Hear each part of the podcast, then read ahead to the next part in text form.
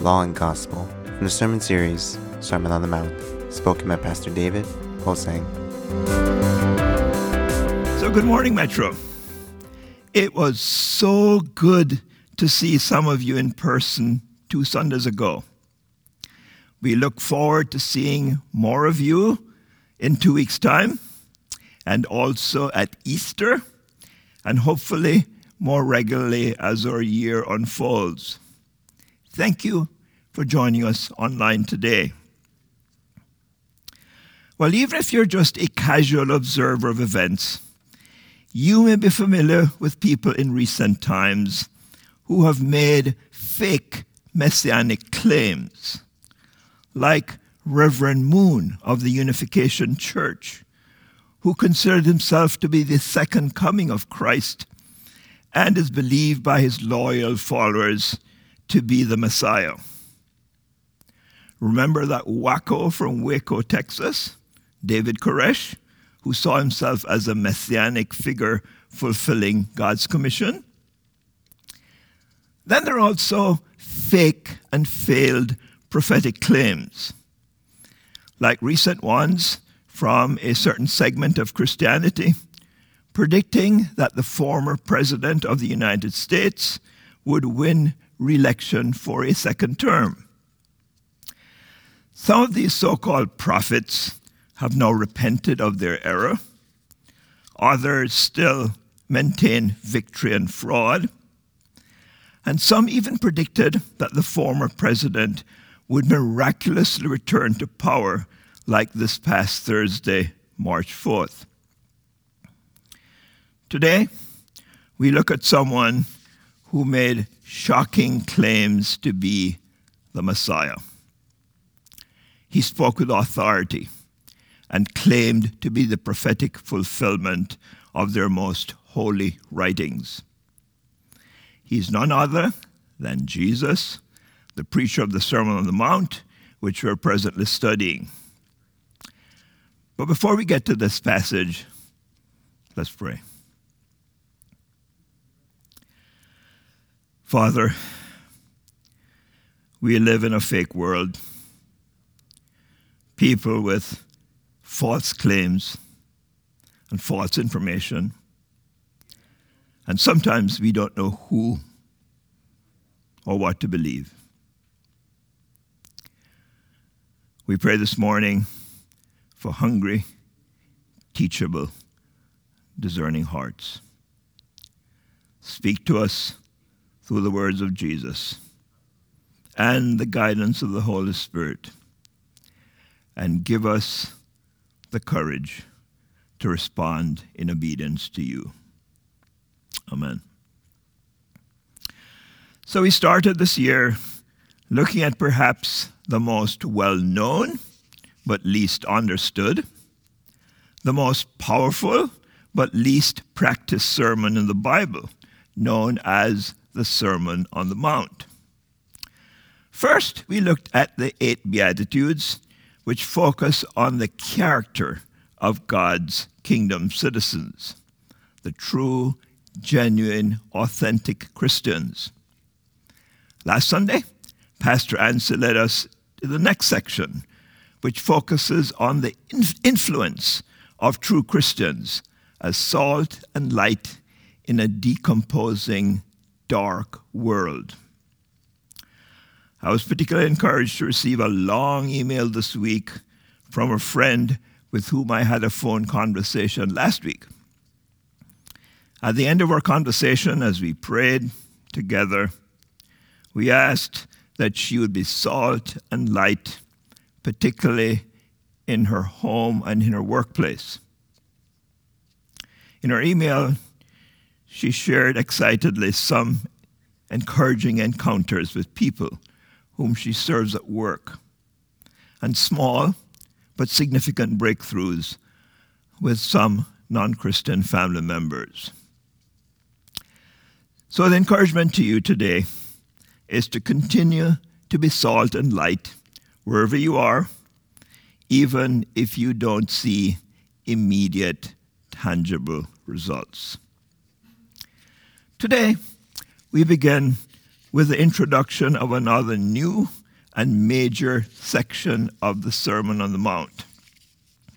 In his commentary on Matthew, my friend and former colleague, Mike Wilkins, claims that these four verses provide the key to interpreting the Sermon on the Mount. So let's turn in our Bibles to Matthew 5 17 to 20, which will be projected on your screen. Matthew 5 17 to 20. Do not think that I've come to abolish the law or the prophets. I have not come to abolish them, but to fulfill them. For truly I tell you, until heaven and earth disappear, not the smallest letter, not the least stroke of a pen will by any means disappear from the law until everything is accomplished. Therefore, anyone who sets aside one of the least of these commands and teaches others accordingly will be called least in the kingdom of heaven. But whoever practices and teaches these commands will be called great in the kingdom of heaven. For I tell you that unless your righteousness surpasses that of the Pharisees and the teachers of the law, you will certainly not enter the kingdom of heaven. Jesus has dropped the mic. Please hear me carefully because if you get this, you get the bottom line of Jesus' teaching in this passage. Jesus is not contrasting the law of Moses with the law or teaching of Jesus, but affirming his total fulfillment of the law. Also, Jesus was not contradicting the law of Moses, but contradicting teachers' false traditional interpretation of the law and affirming God's true original intent of the law. These verses address crucial life questions that are relevant to both true and fake Christians, as well as hungry or skeptical non Christians. They answer questions such as Who is the real Jesus? Who are real Christians or real kingdom people? Today we focus on two truths about Jesus found in this passage. So let's look at the first truth in verses 17 and 18. Matthew 5 17 to 18 again. Do not think that I've come to abolish the law or the prophets. I have not come to abolish them, but to fulfill them. For truly I tell you, until heaven and earth disappear, not the smallest letter, not the least stroke of a pen will by any means disappear from the law until everything is accomplished. So let's just clarify a few things that Jesus is saying here. The law and the prophets is a reference to the entire Jewish scriptures. The law represents the Pentateuch, the first five books of the Bible. The prophets include the former prophets, the historical books, and the latter prophets, the major and minor prophets, plus the wisdom books. Sometimes Jewish scripture is abbreviated as the law or expanded as the law, the prophets, and the writings, or the law, the prophets, and the Psalms. Essentially, Jesus is referring to what we Christians today call the Old Testament. At the beginning of Jesus' ministry, some Jews, particularly religious folks, like our modern day Saturday Night Live church lady, may have been thinking that Jesus was planning to abolish, demolish, and destroy the law of Moses. incriminating evidence for this was when Jesus broke their laws by doing work on the Sabbath day of rest, like healing people during church service. Here, Jesus immediately destroys the idea that he came to destroy the law. In using the expression, truly I tell you, in verses 18 and 20, which he uses even more emphatically six more times in this chapter, Jesus is asserting his unique authority in interpreting the law, exceeding the authority of the scribes and Pharisees who would teach not on their authority, but quote the authority of respected rabbis. The smallest letter of the Hebrew alphabet is Yod, spelled Yoda without the A at the end. And it looks like a small English apostrophe. The least stroke of a pen, the NIV translation, refers to the small distinguishing marks, such as a protruding line or extra stroke, that distinguish letters from the Hebrew alphabet. Like the Hebrew letter D or Daleth, which basically is a vertical and a horizontal line with a little edge protruding. And the resh or the R, which kind of looks like a curved arc. They look very similar, but the R kind of looks like, the resh kind of looks like a smooth, sandpapered version of Daleth at the top. So here, Jesus declares that not even the smallest detail of the law will be changed until heaven and earth disappear or until everything is accomplished. When God creates the new heaven and the new earth at the climax of history. Jesus' point here is that he's not here even to make the most minor changes in the law, which will stand until the final day. So, negatively, Jesus did not come to abolish the scriptures.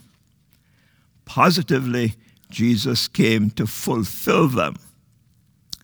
The word Jesus here uses here literally means to fill, to fill up. Well, scholars have proposed various interpretations as to what Jesus means here by fulfill. Based on the Gospel of Matthew and the context of this sermon, Jesus emphasizes two specific fulfillments. So, the first truth about Jesus in this passage is that Jesus fulfills all Scripture. In particular, Jesus fulfills all Scripture, A, in its predictive prophecy. Matthew is a gospel that is specially written for Jews who are familiar or should be familiar with the scriptures. In the first four chapters of Matthew, preceding the Sermon on the Mount, Matthew quotes from scripture six times to demonstrate Jesus' fulfillment of messianic prophecies. He quotes from Isaiah three times, Jeremiah, Hosea, and Micah one time each. So, for the sake of time, we just mention two that we often visit at Christmas time. Matthew 1:22 quotes Isaiah 7:14 regarding the circumstances of Messiah's birth, which was fulfilled in the virgin conceiving, giving birth to a son who would be named Immanuel, which means with us God or God with us. Matthew 2 6 quotes Micah 5 2 regarding the birthplace of the Messiah, which was fulfilled in the really, really little town of Bethlehem, the birthplace of King David, through whose line the Messiah would come. So, Jesus fulfills all scripture in its predictive prophecy. But also, Jesus fulfills all scripture in its ethical interpretation. We'll revisit some of this later today and in subsequent weeks. But for now, we note that God gave his people laws, not because God was a meanie, a killjoy, a legalist, or a prude. His laws are meant to be obeyed, not slavishly, but freely, not mindlessly, but intelligently, not grudgingly, but joyfully. God is smarter than us human beings, so he gave his people good laws for them to flourish. If you're a good parent, you have rules in your family, like with little kids. Hold my hand when we cross the road, or you may get killed. Or with older kids, don't mess with drugs, or you may kill yourself. Our human problem is that when we mess with God's instructions, we screw them up. For example, the Jewish teachers of the law, the scribes and the Pharisees, examined Scripture with a fine tooth comb, identified 613 laws, and classified them in the categories of light laws and heavy laws. For you sticklers and nerds, they identified 248 commandments and 365 prohibitions, giving a grand total of 613 laws in Scripture. But not content with that, these teachers developed detailed, specific ways that particular laws ought to be obeyed punctiliously, and yes, how they could be circumvented cunningly without legally breaking them. They were more concerned about keeping the letter of the law, like some crafty New York attorneys, rather than keeping the spirit of the law. They were more concerned about looking good before others rather than being good before God, being in a healthy, loving, obedient relationship with Him. So, what's the response to this? If I ask you the question, who's the most important person in your life? Well, as good church people, we know that the theologically correct answer is God or Jesus. But how much do you know about the Lord? Even more importantly, how much do you know the Lord who has revealed himself primarily in Scripture? Granted that knowledge about the Lord does not guarantee knowledge of the Lord, but true, intelligent, experiential knowledge of the Lord is based on knowledge about the Lord revealed in Scripture.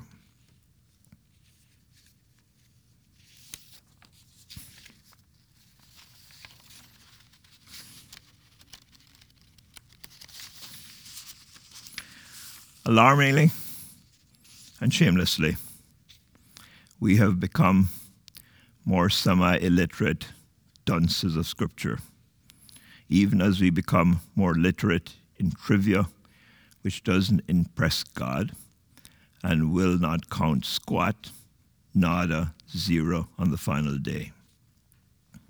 So let's do a quick spot checkup. Do your kids and or you know more about dinosaurs and Pokemon characters than about the books of the Bible and significant Bible verses that nourish your soul? Pastor Mike suggested, perhaps mischievously, that we do quick dinosaur and Pokemon quizzes as well as a Bible quiz, and intimated that many of us would do much better on the first quizzes. Funny but not funny. Do we know more about the lives of pop stars, movie stars, and stars famous for nothing than about the lives of women and men in the Bible who inspire us to live for God and for His purpose for life? Do we spend hours a week on social media, gaming, TV, Korean dramas, and trivial online searches, and only a few minutes, if any, with God, listening and speaking to Him through solitude and silence, through the Word and prayer. And we wonder why we feel like we have a spiritual tummy ache or are spiritually constipated by this diet and lifestyle. Larry Crabb, who passed away last week, described the books of the Bible as 66 love letters from God. I still remember the time that Betty and I were first dating. I wanted to know everything about her. And though I was busy researching my master's dissertation, and Betty had a full load as a high school English teacher, we tried to hang out in Chicago as many evenings as possible together. When I returned to Jamaica after the summer to teach and pastor, we wrote each other every day and read each other's mail eagerly. For Lent and hopefully beyond, Pastor Shirley is practicing the principle of no Bible, no breakfast, meaning that the spiritual food precedes the physical food in the morning. We just mentioned six messianic Old Testament texts from Matthew 1 through 4 a few minutes ago, and we already identified two. So here's a 101 assignment that will help you to learn how Jesus fulfills Scripture in the prophecies about him. Simply Google something like Old Testament prophecies about Jesus, read these Bible references, and reflect on them thoughtfully. A 201 assignment of learning how Jesus fulfills Scripture is to read through the Gospel of Matthew and note where an Old Testament text is quoted as being fulfilled in Jesus. I believe there are 18 fulfillments. A 301 assignment is to read through Psalms or Isaiah and recall how some of these verses are quoted in the New Testament as referring to Jesus. Profitable study. I did that recently with Isaiah. One suggestion here if you have problems with motivation and discipline, find a training partner or training partners. I guarantee that this will help you to develop a greater love and appreciation for your Lord and Savior. It will give you a greater confidence that you've put your trust in the right person, the true Messiah, the Son of the living God. I guarantee that it will give you a greater motivation and confidence to share the good news of Jesus with someone who is not yet a Christian. So, truth number one Jesus fulfills Scripture. Let's now look at truth number two Jesus explains real righteousness. Before we look at these remaining two verses, let's recap what Jesus has already said on righteousness in this passage, in this sermon. Beatitude 4 states, Blessed are those who hunger and thirst for righteousness, for they will be filled. Beatitude 8 states, Blessed are those who are persecuted because of righteousness, for theirs is the kingdom of heaven to fill out the salvation picture post resurrection of Jesus. Christians receive righteousness, also known as justification, the identical word in Greek, not by their works, but by faith in the work of Jesus' redemptive death and resurrection for them. See Romans 4 and 5. Christians develop righteousness of character and conduct pleasing to God with the help of the birthing, indwelling Holy Spirit, also known as sanctification. See Romans 6 through 8. In verse 19, Jesus addresses a practical aspect of real righteousness. Verse 19 Therefore, anyone who sets aside any one of the least of these commands and teaches others accordingly will be called least in the kingdom of heaven. But whoever practices and teaches these commands will be called great in the kingdom of heaven. Notice that first, therefore, at the beginning of the verse. And whenever you see a therefore, it is there for a particular purpose. Here, based on Jesus' fulfillment of the law in the first two verses, here's what ought to follow. Firstly, real righteousness is partially external. Real righteousness is demonstrated in righteous or right actions. Well, real righteous actions are not necessary, but they're necessary, but they're not sufficient conditions for real righteousness. Jesus first states the negative and then the positive of real righteousness. So here's an example of negative and positive righteousness. There's a couple I met at our previous church. The gal was an eager, hungry new Christian who dragged her boyfriend to our SFI courses. SFI stands for Spiritual Formation Institute, similar to our MIT Metro Institute of Transformation. The guy grew up in church, but I observed that he was not very biblically literate. For example, I noticed that he would first look at the table of contents in the Bible when we asked participants to look at various scripture passages. And admit it, some of us use the search function to find scripture now. Well, the gal approached me after class one night and asked me if we could get together sometime. I had no idea of the topic of our appointment and what it would be. When we met, the gal, who was raised in a nominal Catholic home, mentioned that she was a new Christian, unlike her boyfriend, who was a Christian for a number of years. From what she knew and recently read in our Bible study in 1 Corinthians, she felt convicted that she was not being obedient to God in them living together with benefits an, as an unmarried couple. So, after thanking her for her honesty and vulnerability in sharing this, I turned to the guy who had been dragged to the appointment and asked him, So, what do you think about her concerns? Well, he began, Well, you know, there are various schools of thought on this subject in the Bible.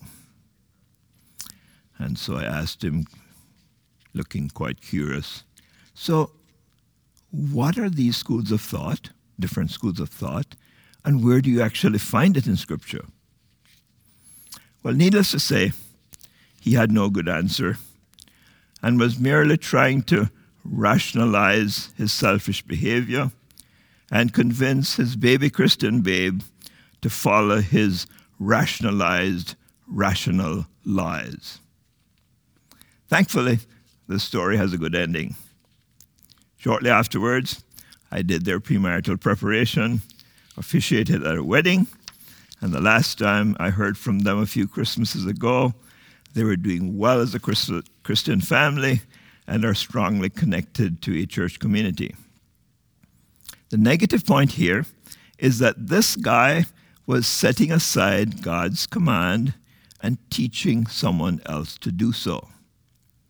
The positive point is that the gal was intent on practicing and teaching God's commands, even to an older Christian who knew better or should have known better. So, parents and teachers, kids are sometimes God's secret agent to teach and remind you of the importance of full obedience to God. So, what about you? Has the Holy Spirit been convicting you about obedience to a particular command in Scripture? Are you presently choosing to disobey? And perhaps even convincing others to disobey? Or are you obeying now and feeling the need to be all in for yourself on both the outside and inside and wanting to encourage friends to follow you in this? If you want to be guaranteed God's favor now and on the final day, when He will honor you as great, a winner in the kingdom, and not least, a loser in the kingdom, then continue to obey or begin to obey and teach others to obey God. So, real righteousness is partially external. But even more important, verse 20 reads For I tell you that unless your righteousness surpasses that of the Pharisees and teachers of the law, you will certainly not enter the kingdom of heaven.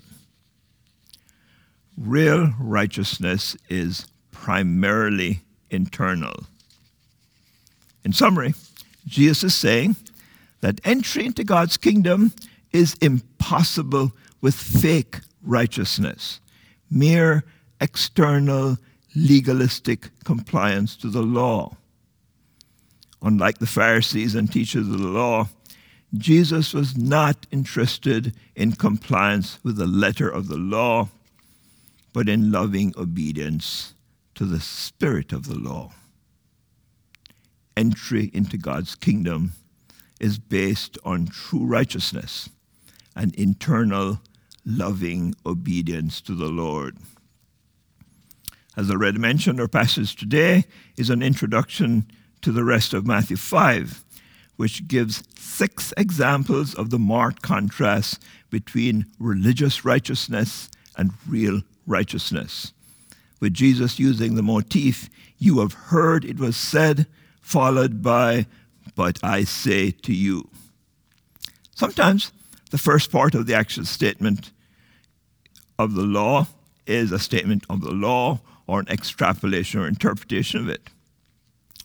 But Jesus is not contradicting the law, but contradicting the traditional interpretation and practice of it. In the first example, Jesus quotes the sixth commandment You shall not murder, but says that if you get so angry with someone that you cuss them off, perhaps feel like strangling them, wishing they were dead, or assassinating their character, while you cannot legally be charged with murder, you have sinned and you're liable to God's judgment. Similarly, the second example, Jesus quotes the seventh commandment and declares that even if you have not physically committed adultery, by having sex with someone with whom you're not married. Lust or mental adultery in such forms as fantasy or pornography is also sin. Clearly, Jesus is not lowering the bar for kingdom citizens. He is raising it by explaining the real intention. Jesus continues this theme in Matthew chapter 6 by contrasting religious righteousness with real righteousness in such areas as giving money, praying, and fasting. But I won't steal these preachers' thunder by commenting on these passages. I'll just share a personal story. Recently, the Ho Sangs have been beset with some annoying house issues, like a frozen HVAC unit which sent the in- inside temperature of our house down to 62 degrees. But the one I'll mention is a faulty roof, which caused considerable water leakage and some damage to our master bedroom ceiling. After four unsuccessful attempts with continued leaking, the repairs were declared complete by our management company about a year or so ago. The crazy thing about our homeowners covenant is that the management is responsible for outside repairs, but the homeowner is responsible for inside repairs, even if the damage is caused by outside problems. Our insurance company conveniently estimated damages under our $500 deductible, so we actually had to fork out $500 to have our ceiling repaired and repainted. The management company, perhaps embarrassed by these hassles, verbally offered to help pay for ceiling repairs, but never came through. The evil thought of withholding our Christmas gift from our manager did cross my mind, but we did not. And we have maintained cordial relationships with her and our gatekeepers, not merely because they know that I'm a pastor, but because we know that before God, our righteousness ought to surpass that of merely religious church people. A good upshot of this was when our ceiling started leaking again over this past Christmas. The manager was on vacation, but was on it like a flash and quickly approved major roof repairs, which supposedly were completed just this past Monday. Yesterday, they contacted us about fixing our ceiling, maybe next week. But whether or not they fixed our ceiling, we intend and continue to pursue righteousness that exceeds that of a normal homeowner or even a religious homeowner who may kick up a stink or resort to litigation. I actually plan to write a thank you note to our manager when the work gets done, uh, hopefully this week. And by the way, for those of us, those of you who have visited us, Thank you so much for displaying your righteousness in your patience, pleasantness, and respectfulness. This has not gone unnoticed by our gatehouse guards, who have commented that we have some really nice friends. In fact, one jokingly said that if one of our visiting friends was single, he'd marry her. As kingdom citizens, Jesus challenges us to demonstrate real righteousness on the outside with right actions of obedience to God. But even more importantly, we are to live real righteousness on the inside with a right relationship with God reflected in a relationship of obedient love. Let's pray. Father, thank you for Jesus, the fulfiller of Scripture, as the true Messiah and our ultimate teacher. Thank you for his powerful teaching on religious righteousness versus real righteousness. May we be kingdom people who practice outside righteousness because of our inside righteousness. Amen. So let's respond to God personally by turning to our communication card app for next steps. Next steps. And these next steps could be one or more than one. Step number one I'm saying yes to Jesus and becoming a kingdom citizen today. No longer delaying. Step number two I will do a search this week of messianic prophecies about Jesus in the Old Testament. Step number three I will develop and execute a doable, measurable, sustainable scripture reading plan to know God better. Step number four I will focus this week on obeying God in one area in which I struggle or rationalize. Step number five I will focus this week on my inner righteousness of loving obedience to God. Step number six I'm signing up to write Easter cards to our brothers in East New Jersey State Prison. And finally, with more news to follow, I will participate in our Holy Week experience and Easter service this year.